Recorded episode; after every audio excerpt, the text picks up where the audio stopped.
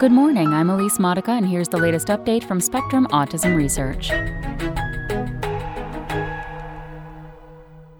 Altered learning may drive social inattention in autistic children by Angie Voyles Askham.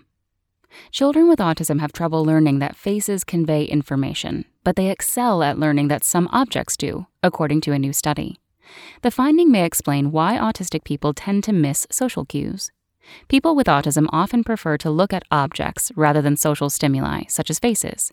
The new work is the first to suggest a reason why. Children with the condition may have problems figuring out which social stimuli in their environment are worth paying attention to and which they can ignore.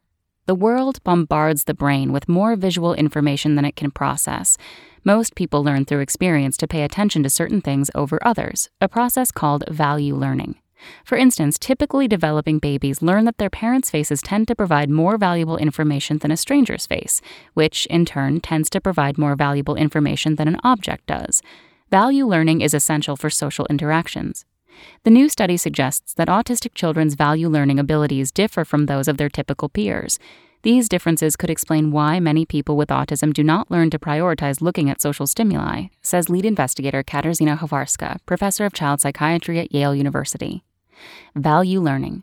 Chawarska's team compared value learning in 48 children with autism, 31 children with developmental delay, and 36 typical children, all aged 1 to 6 years. They used an eye tracker to follow the children's gaze as they viewed pairs of images, two expressionless faces or two abstract shapes called fractals, on a screen. All of the children spent the same amount of time looking at each image in either pair, suggesting that they had no initial preference for one face or fractal over the other. The children then viewed the same four images one by one, but this time one of the faces smiled and one of the fractals rotated when looked at, imbuing that picture with new information. To assess whether the children registered the new information, the researchers then showed them the original image pairs side by side and measured whether they showed a preference for the image that had previously moved. Both the typical and developmentally delayed children spent more time, on average, looking at the face that had smiled than at the static face. They showed no preference for the fractal that had rotated over the static fractal. The autistic children, as a group, showed the reverse effect. They spent more time looking at the fractal that had rotated than at the static fractal and had no preference for one face over the other. Better value learning for fractals over faces was correlated with more severe autism traits.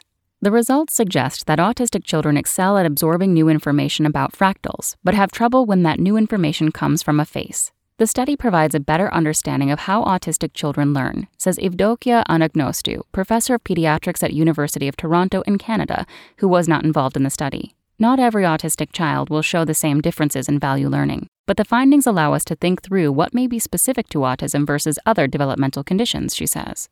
Developing preferences. It remains unclear how these differences in value learning arise in the first place. One theory is that, for some people with autism, the brain does not process social stimuli as readily as it processes non social stimuli. As a result, autistic people may avoid looking at social stimuli from a young age. The process is self reinforcing, says Thomas Frazier, professor of psychology at John Carroll University in Cleveland, Ohio.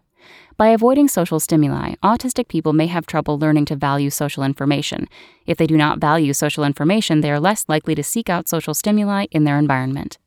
Alternatively, people with autism may just be born with a proclivity for learning about objects. If autistic people prefer to use their cognitive resources to focus on non social stimuli, their brains may develop in a way that leaves little room to process social stimuli, Chawarska says.